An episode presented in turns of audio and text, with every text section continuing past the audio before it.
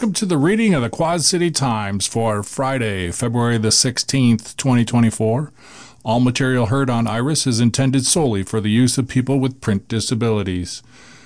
Your readers today are Jim Hoffman and myself, Scott Splavik. Now here's Jim with our first story. Thanks, Scott. And uh, we start off with this uh, on the front page of the Quad City Times. Uh, West Liberty Foods announces layoffs. West Liberty Foods has announced plans to phase out a portion of its operations during the coming year, which will result in the laying off of about a quarter of the workforce at the West Liberty facility. According to a statement from Dan Waters, Chief Legal Officer and Media Contact for West Liberty Foods, the facility will wind down its ready to eat slicing operation and its second shift uh, log fabrication operations in West Liberty during the remainder of the calendar year. On Tuesday, February 13th, team members were notified that about 260 production jobs will be eliminated during the coming year.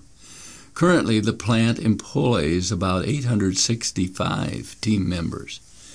As a resident of this community, the decision to reduce production capacity in West Liberty was difficult and painful. Brandon Achen, President and CEO of West Liberty Foods, said following the statement regarding the layoffs. We value the contributions of all team members and deeply regret the need for layoffs. We are committed to connecting each affected person with new employment opportunities and support. Waters said the facility is working with impacted team members to identify reassignment opportunities within the company and would provide on site reemployment and support services. West Liberty Foods did not respond to questions emailed to the Muscatine Journal.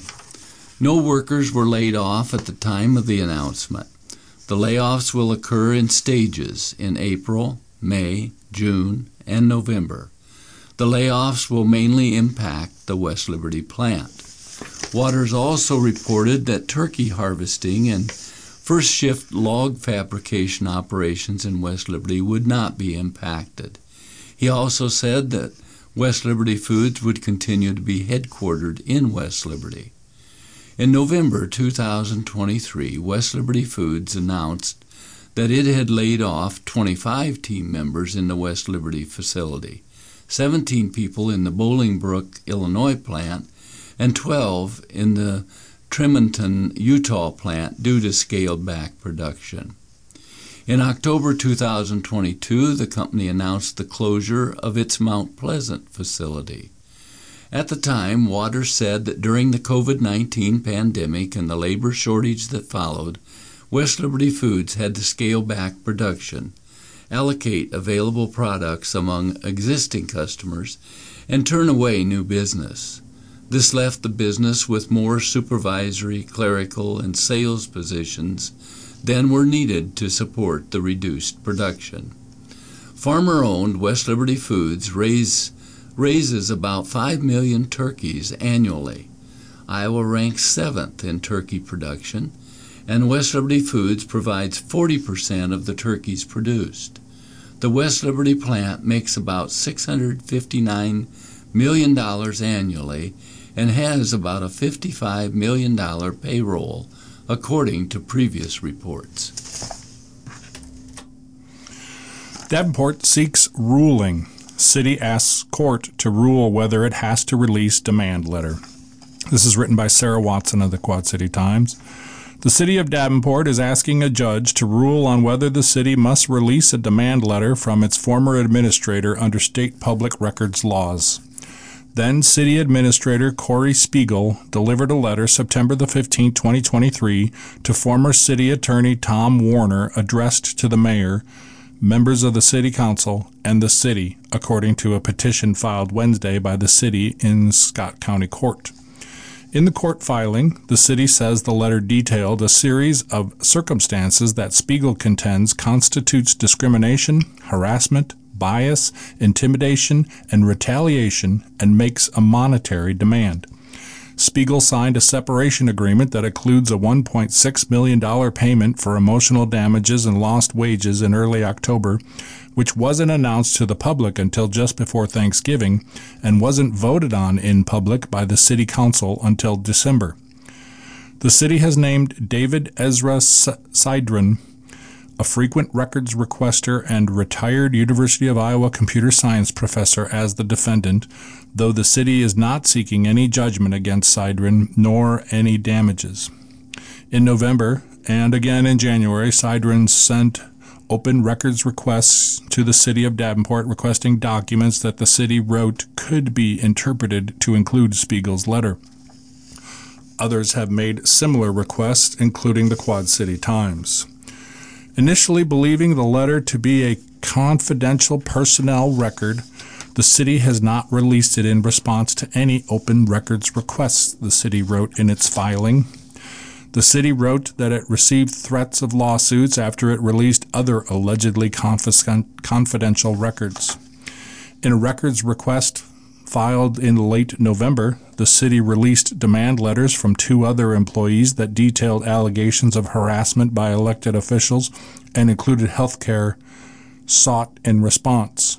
City legal staff said at the time that the documents were mistakenly released unredacted. The city also faces a separate lawsuit from a Scott County resident, Alan Dirks, that alleges the city failed to follow open meetings laws in the handling of separation from and agreeing on payments to three city employees. The city has now been placed in an impossible position if it does not release the letter as a confidential record. It risks being sued under Chapter 22 for an open records violation, or if it releases the letter, it risks being sued for releasing a confidential record, the city wrote in its filing. The city asked the court to determine whether Spiegel's letter is a confidential record under Iowa Code Chapter 22, and if it is a confidential record, whether the city, as custodian of the record, has the right to release it. The city is unable to determine if the letter must be released, meaning it's not a confidential record, or is a confidential record that may be released. The city requests that the court construe Chapter 22 and the letter and determine whether the city must release the letter, the city wrote. The city added that it is it expresses no opinion on the outcome of this case and will comply with the court's determination. Randy Evans, the Iowa Freedom of Information Council executive director, said he's seen similar lawsuits very rarely. As to the letter the city administrator gave to the city attorney that led to the settlement with her, I do indeed believe that weighing the public interest in her letter versus her privacy interests, the letter should be made public, Evans wrote in an email. Sidran, in an email to the Quad City Times, wrote The city of Davenport had no qualms about twice providing me with Tiffany Thorndike's and Samantha uh, Torres's demand letters in response to my FOIA requests, but has repeatedly refused giving me Spiegel's demand letter, which was requested in the same FOIA. Since I have not seen it, I can only assume that the contents of Spiegel's demand letter must be explosive. Why else would they pay her $1.6 million to keep silent? All right, thanks, Scott. And uh, go to an article written by uh, Gannon Hanevold, a writer for the Quad City Times, Local Starstruck by Armstrong in 1964. Um, and this is part of the Timeless Tickets uh, series of uh, articles that the Quad City Times is um, engaged in. J. Douglas Miller has helped out on many films shot in the Quad Cities over the years, but it all dates back to a single concert in 1964. He got his start working at the RKO Orpheum Theater as a head usher for much of his young adulthood. He later became a production executive with Motion Pictures Midwest. But he says his career in showbiz would have never happened if it weren't for a day backstage at the Orpheum when he was 15. On September 29, 1964, Louis Armstrong was in the Quad Cities to perform. Miller was a fan of the jazz great, mostly due to his connection to local icon Bix Beiderbecke. Beiderbecke's brother was a family friend, and Miller remembers hearing his father tell stories about Bix on their front porch. When he learned that Armstrong was a friend and mentor of Beiderbecke, their relationship dated back to the riverboat days. Miller asked his dad if he could go to Armstrong's show. My dad was a close friend of the stage manager at the RKO, Charlie Mooney. Uh, he said seats were center aisle, row three, right in front of the stage. Armstrong was quite the star at the time, writing the success of his signature 1964 single, Hello Dolly. He had toured the, the world multiple times and was writing something of a comeback that year. Hello Dolly was his first single in two years, and it ended up winning the Grammy Award for Song of the Year in 1965. Miller said the show was fantastic, but what was even better was what came after. Mooney offered Miller and a friend a chance to go backstage. Sure enough, he met the 63 year old Armstrong. I was so starstruck I didn't know what to say, Miller said. Think of any picture you've ever seen of Armstrong with those big eyes of his and his mouth full of white, pearly teeth. Miller said he knew in that moment that he wanted to work in the theater business. A year later, when he turned 16, he applied for a job making 50 cents an hour at the RKO Orpheum Theater. He went on to work at shows featuring Sonny and Cher, the Beach Boys, the Yardbirds, and many other major touring acts. While Miller scored his seats with a stroke of luck, Armstrong's show at the Orpheum in 1964 would have cost others in the crowd between two and four dollars to get in. The show started at 8:30 p.m. and featured Armstrong's all-star band, comprised of Billy Kyle, Danny Barcelona, Trummy Young, Jewel Brown, Arvell Shaw, and Joe Darensbourg. At the time, the number one song on the Billboard Hot 100 was Oh Pretty Woman by Roy Orbison and the Candy Man. The Beatles clocked in at number 19 with A Hard Day's Night, and further down the road, you could see the Rolling Stones and the Kinks.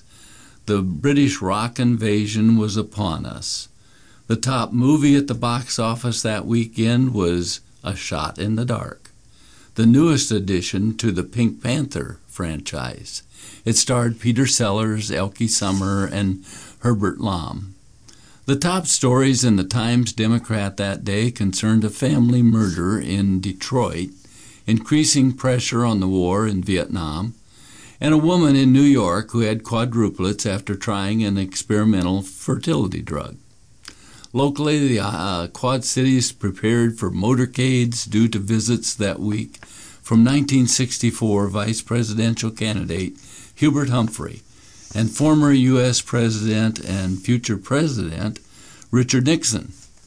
Armstrong's show in Davenport came at the tail end of a summer dominated by headlines in the fight for civil rights. Dubbed the Freedom Summer, the previous months included landmark protests in the fight to end legalized discrimination against African Americans. The Civil Rights Act of 1964, which effectively outlawed legal segregation, was signed in July. It was significant then that some of the Quad Cities' biggest concerts that year featured black performers.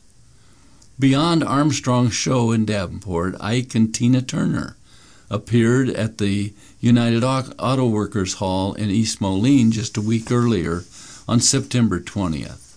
Also earlier that month, Dick Clark's Caravan of Stars played at the RKO Orpheum Theater on September 1 with a lineup head, headlined by Diana Ross and the Supremes. Other significant events that took place in 1964 include Lyndon B. Johnson's election as president, Cassius Clay's name change to Muhammad Ali after his defeat of Sonny Liston, and the opening of the John Deere World Headquarters in Moline. Just a day after Armstrong's Davenport show, musical engineer Robert Moog demonstrated a new instrument in Toronto, the synthesizer. We'll be hearing more of that sound down the line. As for Armstrong, Miller said he believes that show in 1964 was the jazz great's last time playing in the Quad Cities. Armstrong died in 1971, but with his impact on Bix Beiderbecke and one 15 year old fan, echoes of Satchmo can still be heard near the river. Thanks, Jim. Clinton man facing firearm charge. This is written by Thomas Geyer of the Quad City Times. A Clinton man awaiting trial on drug and gun charges was arrested Monday for allegedly shooting his girlfriend in the neck. Keegan James Hayes, age 21, is charged in Clinton County District Court with one count of reckless use of a firearm causing serious injury. The charge is a Class C felony under Iowa law that carries a prison sentence of 10 years. According to the arrest affidavit filed by Clinton police officer Alice Kane, at 5:03 p.m. on Monday, Clinton police and firefighters were sent to 727 12th Avenue South to investigate a report of a woman with a gunshot wound.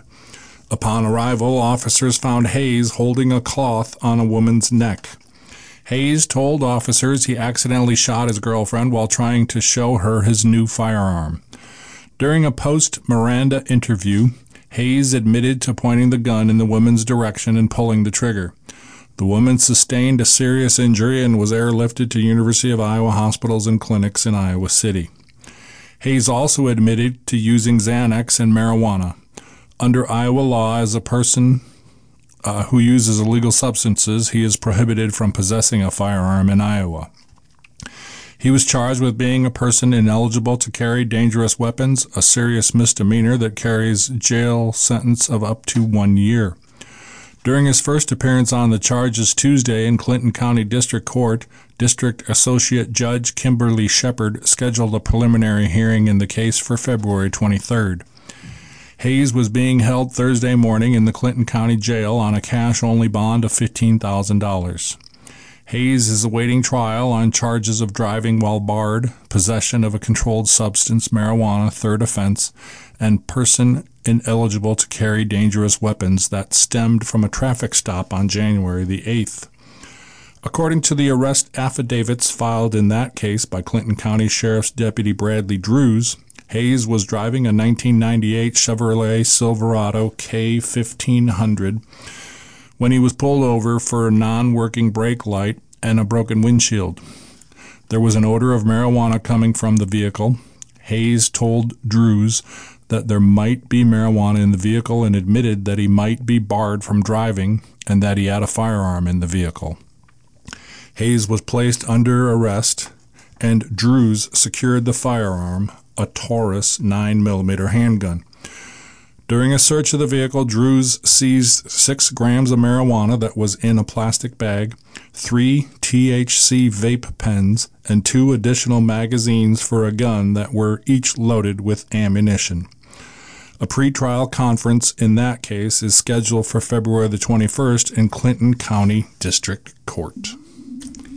And turning to some local news, here's an article written by Olivia Allen uh, of the Quad City Times. Engaging Families. Hayes Elementary marks Valentine's Day. On Wednesday, Hayes Elementary School in Davenport celebrated Valentine's Day before school along with parents, guardians, and community members.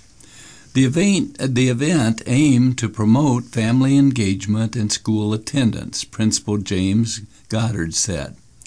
I knew we'd have good turnout, but I didn't quite expect this, he said as nearly 60 families had attended by 7:10 a.m. It's exciting to get families re-engaged with the school and build that sense of community.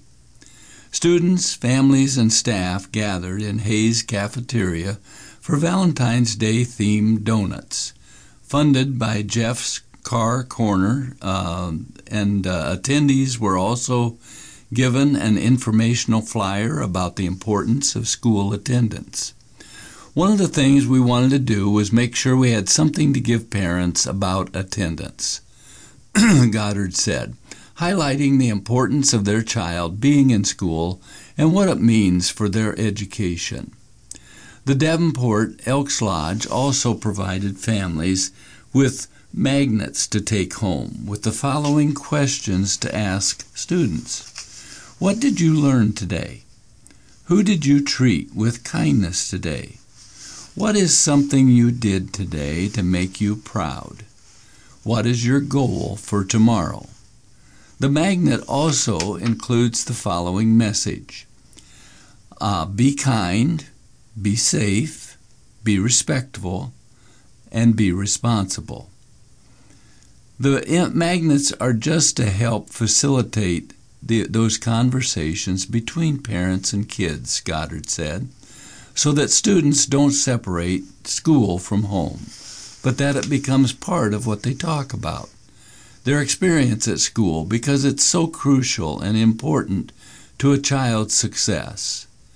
He credits the attendance team at Hayes in formulating the event, also thanking the Elks and Jeff's Car Corner for their support. We want to build that relationship so that we are partners with parents, Goddard said rather than just having parents that are consuming the service of the school. That partnership is just super important. It's really powerful to see the willingness of staff and parents to engage with one another. Anna Lee Torres, a fifth grader at Hayes, said Wednesday's event got her ready to have fun at school. I sometimes talk about school at home, like about grades and stuff, she said. I like seeing all my friends at school, and I really like math. Math is kindergartner uh, Kennelly Rice's favorite subject, too. Her stepfather, Robert Calvin, took time off work to attend the breakfast with Kennelly. She's been saying that she's taking me on a date, Calvin said with a smile. It's really nice to be able to spend time with her like this, especially here at the school, so I can see what they're doing here. Kenley said it feels cool to have breakfast at Hayes with her stepdad. I like how everybody is nice to people and having good friends, she said, when asked about her favorite thing uh, at school. At home, Calvin said his wife is good about encouraging conversations about school. She's a little smart one, he said of Kennelly. She started here for pre K and she couldn't wait for kindergarten. One of Kennelly's classmates, West, Westland Sims, couldn't pick between music, gym, and art for his favorite subject. I like going to the playground with my friends, he said, and noting he liked learning how to write in class. His mother, Mariah Erdman, said she regularly asked uh, Westland about school, class, and his teachers. I just try to get as much as I can out of him after school each day, she said, also making sure he's being kind to others, as well as others doing that to him. Emma Williams, a, a para-educator at Hayes, said she felt the love in building on uh, in the building on Wednesday. It's like our full-blown community showed up today, and it's just amazing to watch and see. Hay- Williams said the Hayes staff works hard to keep students and families accountable with attendance. We're really striving for 100% attendance, she said. We've been doing more uh, attendance incentives at the school. Seeing students coming to school and showing up for themselves and their classmates, and seeing it pay off, has really been awesome to watch. Deere reports first quarter net income of $1,751 million. This is written by Gretchen Teske of the Quad City Times. Deere & Company reported net income of $1.751 billion for the first quarter, which ended January the 28th, or $6.23 per share. This is down from the same period last year, where the company reported a net income of $1.959 billion, or $6.55 per share. Worldwide net sales and revenues decreased 4% to $12.185 billion. Net sales were $10.486 billion for the quarter, compared with 11.402 billion in 2023. Deere's first quarter performance underscores the effectiveness of our smart industrial operating model and the dedication of our workforce, enabling improved performance across economic cycles that surpasses historical benchmarks, CEO John C. May said in a press release. Moreover, we remain committed to empowering our customers to improve their productivity and sustainability through ongoing investment in the next generation of solutions, as evidenced by our partnership on satellite communications to expand rural connectivity announced this quarter.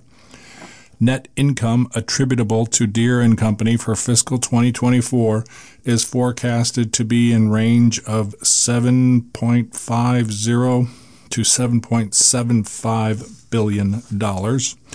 Moving forward, we expect fleet replenishment to moderate as agricultural fundamentals normalize from record levels in 2022 and 2023, May said. Regardless of where we are in the cycle, demand is accelerating for products and solutions that empower our customers to do more with less, and we are uniquely positioned to deliver unparalleled value to our customers. And another short article here Board of Supervisors Chair runs for re election. This is written by Sarah Watson of the Quad City Times. Scott County Supervisor Ken Beck plans to run for a third term, he announced Thursday. Voters first elected Beck, a Republican, to the five member board in 2016, and he narrow, narrowly won re election in 2020. Supervisors selected him to lead the board as chair in 2020 and again in 2023. County office seekers must file for the June 7th primary between March 4th and March 22nd. The only other current supervisor up for election in 2024 is Rita Rawson, also a Republican. She announced her bid for reelection earlier this month. A third term will allow me to continue working on key initiatives outlined in the county's uh, strategic plan, Beck wrote in a prepared news release. Beck praised recent work by the county to transition Medic EMS into a county department, completion of the Scott County Radio Project, the combined state county effort to restore Westlake, appropriating the county's allocation of American Rescue Plan Act funds, navigating the pandemic, and implementing children's mental health services.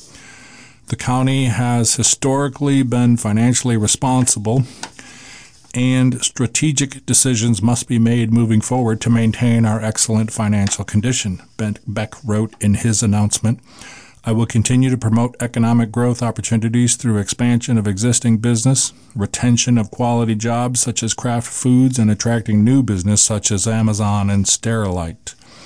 Beck also chairs the Eastern Iowa Mental Health and Disability Services region, a role he's held since 2020, and chairs the Scott Emergency Communications Center, a role he's held during his second term. He's also the vice chair of the Waste Commission of Scott County and is a member of the Bettendorf Intergovernmental Committee, Scott County Regional Authority, Rock Island Arsenal Defense Alliance, Greater Davenport Redevelopment Corporation, and the Bi State Commission. Beck moved to the Quad Cities in 1984 when he worked as a civil geotechnical engineer for Terra, Terracon Consultants Incorporated. He retired from Terracon in 2019 after 34 years. Here's a reminder that you are listening to the Quad City Times on IRIS, the Iowa Radio Reading Information Service for the Blind. It's time to turn to the obituaries, and here's Jim. Thanks. And uh, here we have the, the pending uh, funerals. Uh, Jeffrey Allen Fuller, 60, of Aledo, Illinois. Henry or Helen F. Clark Dieterman, 96, of Davenport, Clyde Hardy Sr., 85, of Davenport, Marjorie E. Thies, 100, of East Moline, Janet Christensen, 58, of Bettendorf, and Deborah Sue Cole, 68, of Bennett. And we have just the one obituary uh, today. Beverly Alice Welchon was born on March 9, 1941, to John and Hazel Fonger in Moline, Illinois. she married Charles Jennings in 1955 and had four children Angelica, Arthur, Crystal, and Sandra, then later divorced. She was later married to Robert Welchon in 1970 and later adopted Angel in 1981. She always wanted to do everything she could to help others and decided to become a foster parent. During this time, she fostered three children Ali Rourke, Brandy Bradbury, and Levi McClure.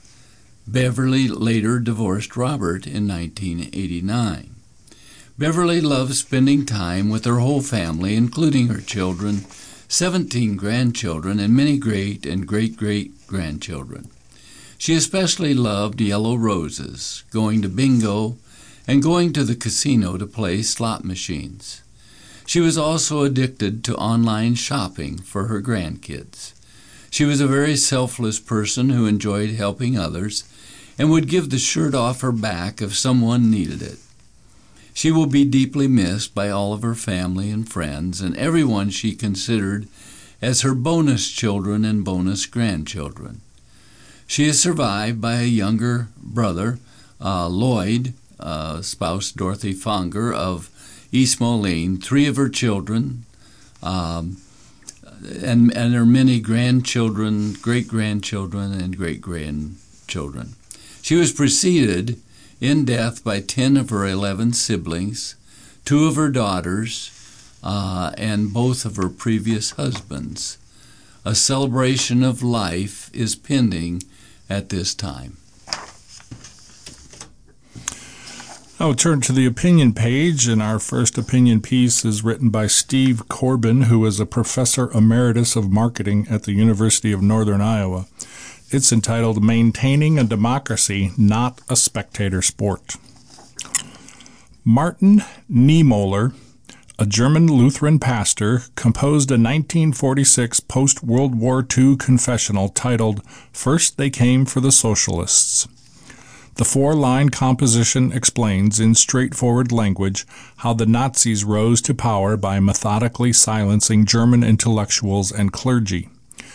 The best known version of the prose is housed in the U.S. Holocaust Memorial Museum, and it reads First they came for the socialists, and I did not speak out because I was not a socialist.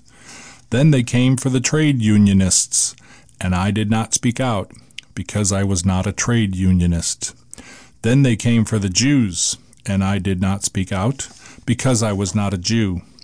Then they came for me, and there was no one left to speak out for me. Let's be frank. Since the Tea Party's founding in the year 2009, several groups on their own accord and or in conjunction with political parties, biased think tanks, political action committees and politicians are trying to silence you and me via multiple measures. If Pastor Niemöller's 1946 verse reflected America in 2024, it might read, First they came for restricting women's reproductive rights and the rights of LGBTQIA transgender youth, people with mental health issues, the physically disabled, and the homeless, and I did not speak out because I decided the issues are too complex to handle. Then they came for banning of books and dissing public education, and I did not speak out because I don't have kids in school. Then they came for denouncing Black Lives Matter and people from other countries while accepting white nationalism and evangelical Christian nationalism, and I did not speak out because I didn't know how to get involved. Then they came to disrespect diversity, equity, inclusion, affirmative action, and sexual harassment claims, and I did not speak out because I'm only one person. Then they came to praising auto- then they came to praising the autocratic leaders of Russia, China, North Korea, Hungary, and Argentina, and I did not speak out because I didn't know who to express my concerns to. Then they came for isolationism, dismantling America's allies, and throwing global free trade, Trans Pacific Partnership, NATO, and United Nations under the bus, and I did not speak out because I'm not in a leadership position.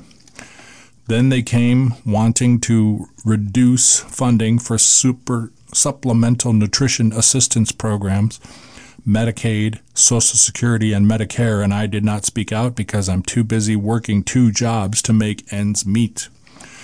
Then they came to eliminate eminent domain and void asylum immigration laws, despite 98% of Americans being of immigrant descent and I did not speak out because my elected representatives are also ignoring the issues. Then they came for ridiculing and trying to defund the Department of Justice, IRS, Department of Homeland Security, Department of Transportation, and Department of Defense, and I did not speak out because that's for politicians and not me to resolve. Then they came for freeing the January 6th Capitol insurrectionists, eradicating votes of fellow citizens, threatening the lives of volunteer election workers, identifying legal judicial actions as witch hunts, ignoring the Constitution's 14th Amendment, and claiming presidential immunity reigns supreme. And I did not speak out because I decided that's up to the courts to decide.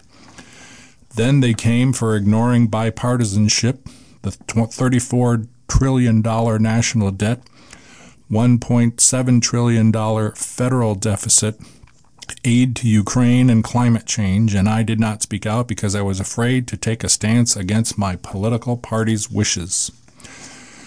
Then they came to impose politically favored gerrymandering, the unification of church and state, hands off with gun ownership and usage restrictions, and re electing politicians who put their party before the people and claim to be your revenge and retribution candidate, and I did not speak out because I'm getting tired of political shenanigans. Then they came to realize the only thing necessary for the triumph of evil is for good men and women to do nothing, plus knowing maintaining democracy is not a spectator sport, and vowed to vote on November 5th so America would not revert to, to dictatorial authoritarian control because if it not because if not, then they came for me, and there was no one left to speak for me. Thanks, Scott. And uh, the other uh, piece on the uh, opinion page here is Black History Month, the basketballist. This written by Gary Franks, who served three terms as U.S. Representative for Connecticut's 5th District. Um, I am a blessed man I am an American. I am a black American, a descendant of slaves who has been granted the vast opportunities this country has to offer. Praise God, it did not have to be this way. In 1870, George Washington Pettaway, my great grandfather and a minister to his fellow slaves, convinced former slave owners to give him a small piece of land on which to build a church and school. It would permit him, along with his wife, Cecilia White Pettaway, to establish the first school for former slaves in their region in North Carolina. Also, it is highly likely that Representative George White, the last black member of Congress in the 19th century, was a distant cousin as he was my great grandparents' congressman. I did not come from a broken family or a single parent house. I had two hard-working parents. My father could not read or write, but my mother was a self proclaimed outstanding student who completed high school. I had two sisters who were grade school teachers while I was at home, so I had homeschooling as well as great public schooling at the same time. how could I not get excellent grades? As the youngest of six, I had role models. My three sisters had either PhDs or JDs, and one of my brothers was a colonel in the Army, while the other was a school teacher and sports coach. With God, arduous work, and a supportive family, all I had to do was believe in myself, treat others like you would want to be treated, never blame others, have faith, and be thankful for my achievements. As I told the Congressional Black Caucus at our first meeting, no one except Representative John Lewis had faced the kind of racism that I had encountered in life.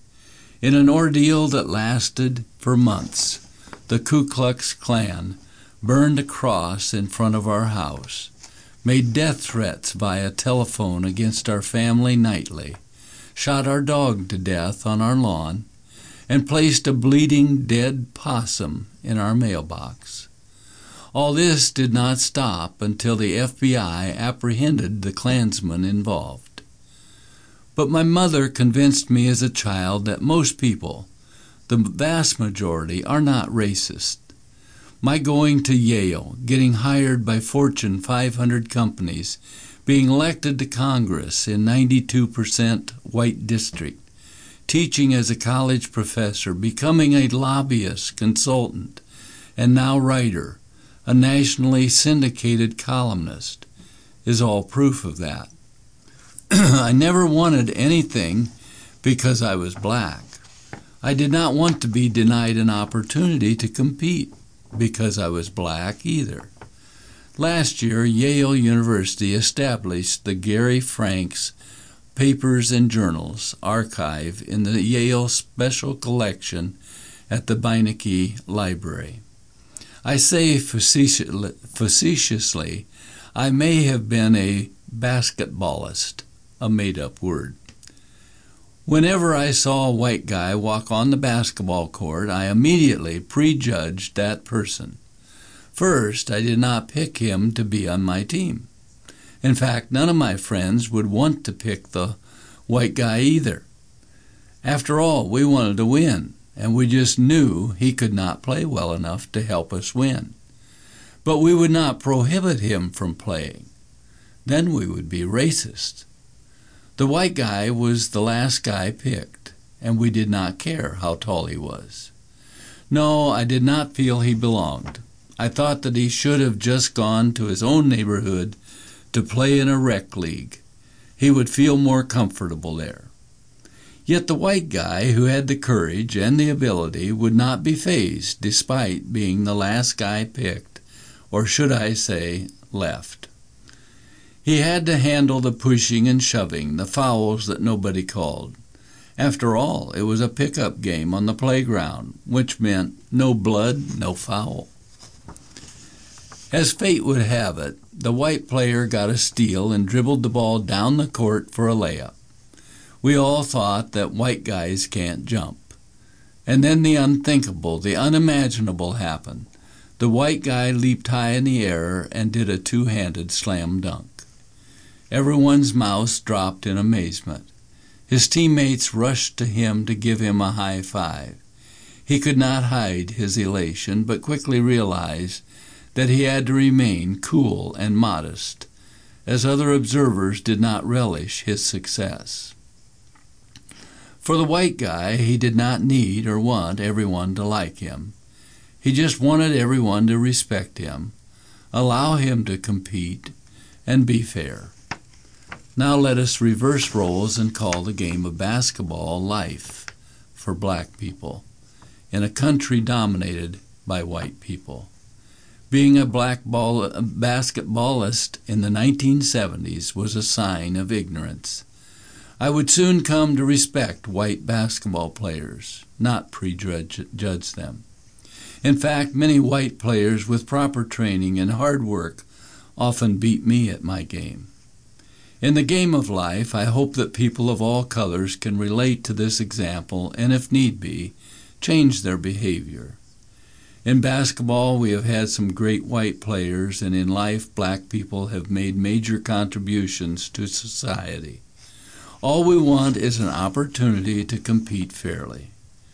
Believe me, Jerry West, Larry Bird, Pistol Pete Maravich, Luka Danek, uh, Dirk Nowitzki, and the Joker Nikola Jokic do, did not need or want any preferred treatment by the referees to be Hall of Fame caliber basketball stars.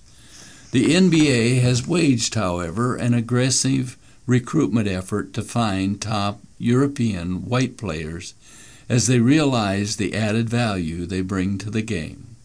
Hmm. Lesson learned. Thank you, Jim. Well, let's turn over to the sports page, and here's what's on TV in the sports world today. A lot of college basketball, of course. 2 p.m., Boston College versus Ohio State. Uh, oh, that's college baseball, excuse me.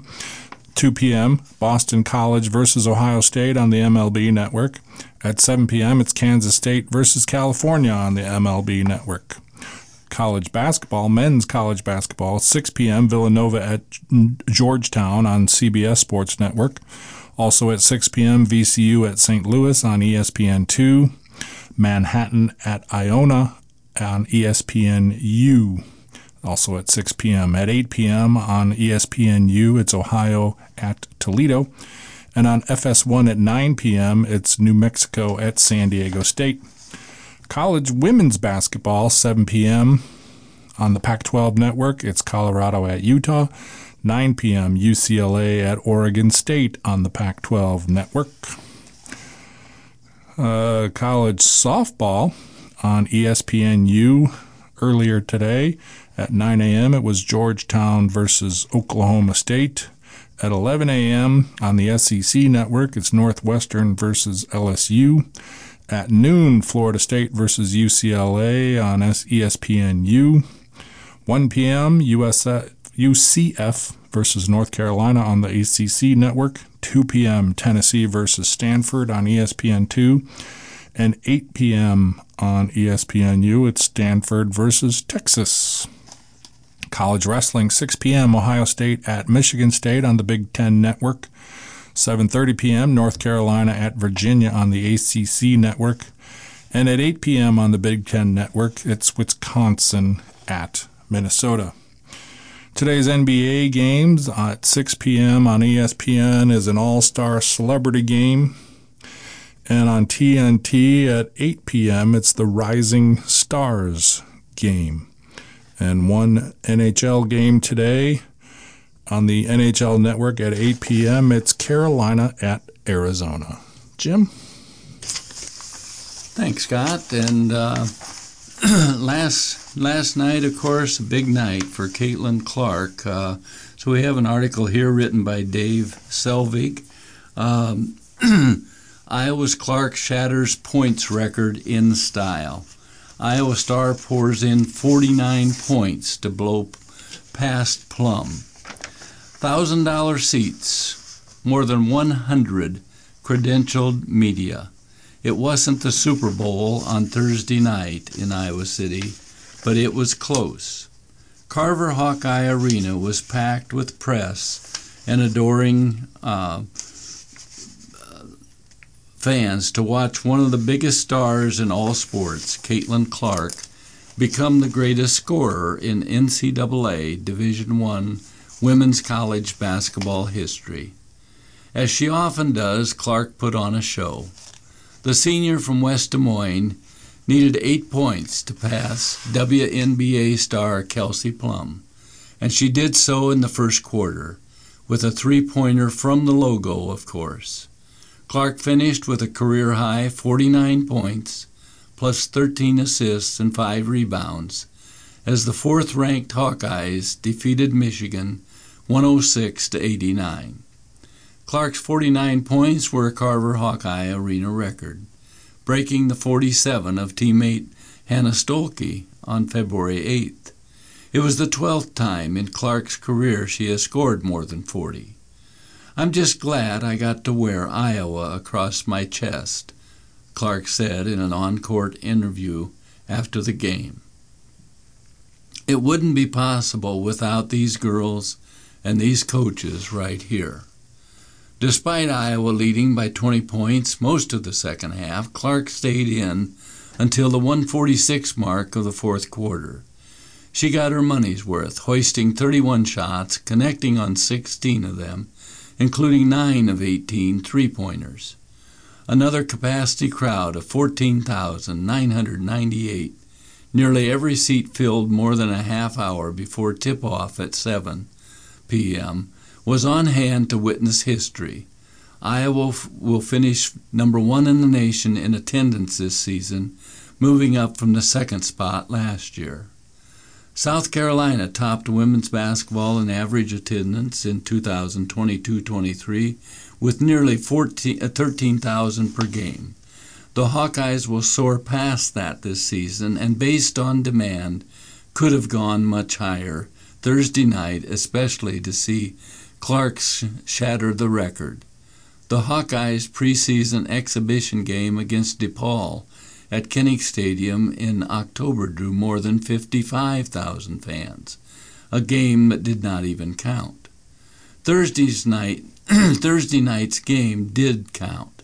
After Sunday's road loss to Nebraska, the Hawkeyes, 12 and 2 in the Big 10, 23 and 3 overall, needed to beat the Wolverines, who are 7 7 in the conference, 16 and 10 overall, to keep pace with number 2 ranked Ohio State who are 13 and 1 in the conference, 22 and 3 overall, and 14th ranked Indiana, 12 and 2 in the conference, 21 and 3 overall, in the chase for a conference crown.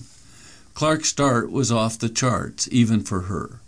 She drove and scored the first two points of the game before back to back trademark deep three pointers. The record breaker uh, came from the Mediacom logo more than 30 feet away, which would have made even Steph Curry blush. Clark scored 23 points in the first quarter, making 8 of 10 shots, bringing the whipped up home crowd to a fever pitch when she broke the record less than three minutes into the game. Clark flashed her trademark range in the game, of her nine three pointers, six were well beyond the standard 22 feet, one and three quarter inches. Wasn't it fitting she broke the record with a logo three, Iowa head coach Lisa Bluder said. While Clark's epic scoring ability has taken the basketball world by storm, she has set a new standard in several areas that also may never be matched. Since arriving from Dowling Catholic in the fall of 2020, the six foot guard has had 10 games of 35 points and 10 assists or more. The other 5,600 Division One college basketball players in the country have combined for zero such games. Maybe the most untouchable Clark stat is this. With at least seven more games to play, and quite possibly several more, she has 3,569 points 1,018 assists, 892 rebounds. Before Clark, nobody had come close to 3,750, 500. Sabrina Ionescu, now a WNBA star for the New York Liberty, went over a thousand assists and a thousand rebounds. But she had uh, more than 1,000 fewer points than Clark. UConn, WNBA, and U.S. Olympic team legends uh, Diana uh, Taurasi, uh, 2,156 points, and Maya Moore, 3,036 true all time players, were not in Clark's statistical stratosphere either, at least collegiately. Like Ionescu, Taurasi, and many of the greats, Clark's numbers have not been hollow in um, Clark's career. The Hawkeyes are 98 and 28, a winning percent of 77.8. That's why it's always come back to uh, Clark winning. After leading the Hawkeyes to the NCAA title game last season, Iowa's sole mission this season has been to win one more game in March. We got a lot more winning to do, so let's go, Clark said. There are major roadblocks. South Carolina is undefeated. Ohio State, Connecticut, Kansas State, LSU, and a handful of others also will have a say in it. But whose teams don't have what the Hawks have? Number 22. The best player in the country and the greatest scorer of them all. Thanks, Jim. In other Iowa women's basketball news, Iowa selected for preseason event. UConn, Iowa, Louisville, and Tennessee will take part in the inaugural Women's Champions Classic on December the 7th. The doubleheader will be played at Barclays Center and shown in prime time on Fox. The matchups haven't been set yet. The Women's Champions Classic is the next step in Fox Sports' long-standing commitment to elevating women's athletics, and we are eager to showcase these student athletes at the highest level in prime time on the Fox Broadcast Network, Executive Vice President of Fox Sports Jordan Bazant said. Alongside our partners at HSNE, the exceptional participating schools and their conferences, we could not be more excited to bring the Women's Champions Classic to college hoops fans around the nation. The annual event will feature UConn and include a rotation of other top teams in the country. We're very excited to have the Women's Champions Classic on our schedule for the foreseeable future, UConn coach Geno Auriemma said. There's never been a higher level of interest in women's basketball. The Champions Classic will give fans exciting marquee matchups early in the season. There's been a men's version of the tournament since 2011 that tips off the season and features Duke, Michigan State, Kentucky, and Kansas while rotating venues every year. It hasn't been decided where the event will take place after this year's inaugural one. Interest in women's sports continues to experience exponential growth, and basketball is leading the way with viewership and attendance records continually being set co CEO of Horizon Sports and Experiences, David Levy, said. This moment feels like the right time to launch the Women's Champions Classic, set in the mecca of basketball, and we are proud to have these four storied programs participate in our inaugural event. That brings us to the end of the Quad City Times for today. I'm your Scott Splavik, and my partner at the microphone has been Jim Hoffman. You can listen to Iris programs on any computer or smart device at any time on iowaradioreading.org. Thanks for listening to Iris, Iowa's first and only radio reading service.